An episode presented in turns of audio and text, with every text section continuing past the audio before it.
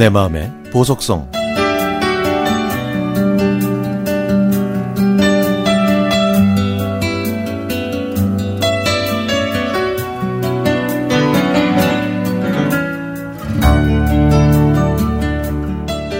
사랑하는 당신에게 먼저 혼인 30주년을 축하합니다. 화장기 없는 당신의 청순한 모습에 반해 1990년 4월 1일에 결혼식을 올린 게 엊그제 같은데 아 벌써 30년 됐네요. 검은 머리가 팥불이 되도록 서로 사랑하겠다고 다짐했는데 이제는 우리의 그 머리카락을 염색할 나이가 됐습니다. 30년 동안 당신의 남편으로 살아서 정말 고맙습니다. 공부를 계속해서 학업을 마치고 싶다는 나를 이해해 주고 내조해 준 덕분에 오늘날에 내가 있네요. 이번 코로나19 바이러스만 아니었다면 신혼여행을 갔던 제주도에 다시 가려고 했는데 아쉽구려.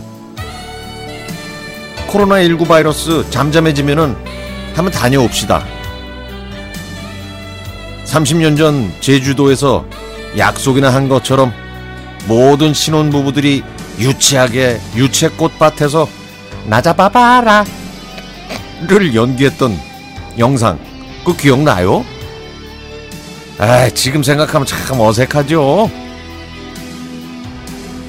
지하 단칸방에서 시작해 6개월이 지났을 때 장롱 위에 곰팡이가 피어서 전셋집으로 아파트 2층으로 이사를 했는데 지금도 여전히 우리 방에 있는 그 장롱을 보고 있으면 아 아직도 미안하오.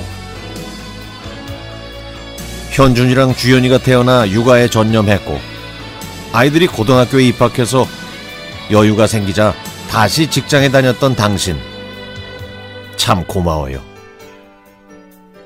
아이들이 어렸을 때는 휴양림에도 자주 갔고 역사책에 유적지가 나오면 전국을 찾아다니기도 했고 아이들이 커서는 세상이 넓다는 걸 경험하게 해주려고 무리해서 유럽으로 여행도 갔다 왔죠.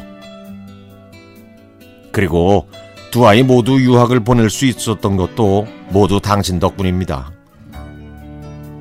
이렇게 당신과 나는 정말 열심히 살아왔구나 하는 생각이 들어요. 현준이랑 주연이도 잘 자라서 어느덧 앞가림을 할 나이가 됐습니다.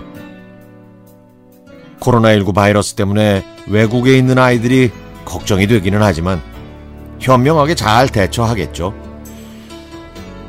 이런 날 함께하면 더 좋겠지만 그래도 당신 곁에는 내가 있고 내 곁에는 당신이 있으니 고마울 따름이요. 코로나19 바이러스 때문에 세상이 멈춘 것처럼 답답하고 또 2월부터는 내가 돈벌이를 못해서 미안한데 그때 당신이 해준 따뜻한 격려의 말이 참으로 고마웠습니다. 이 상황이 끝날 때까지 기다리지 않고 빨리 대안을 찾아보리다. 어쩌면 당신이 말한 것처럼 우리는 늙어가는 게 아니라 조금씩 익어가는 것 같아요. 이제 막 시작한 마을길 인 1만보 걷기도 꾸준하게 해서 남은 여생을 건강하고 행복하게 살아갑시다.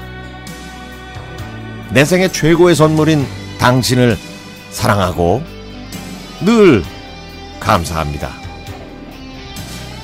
자, 오늘 내 마음의 보석성은요. 아내가 직장에서 퇴근하길 기다리면서 음악다방에서 듣던 곡 신청합니다.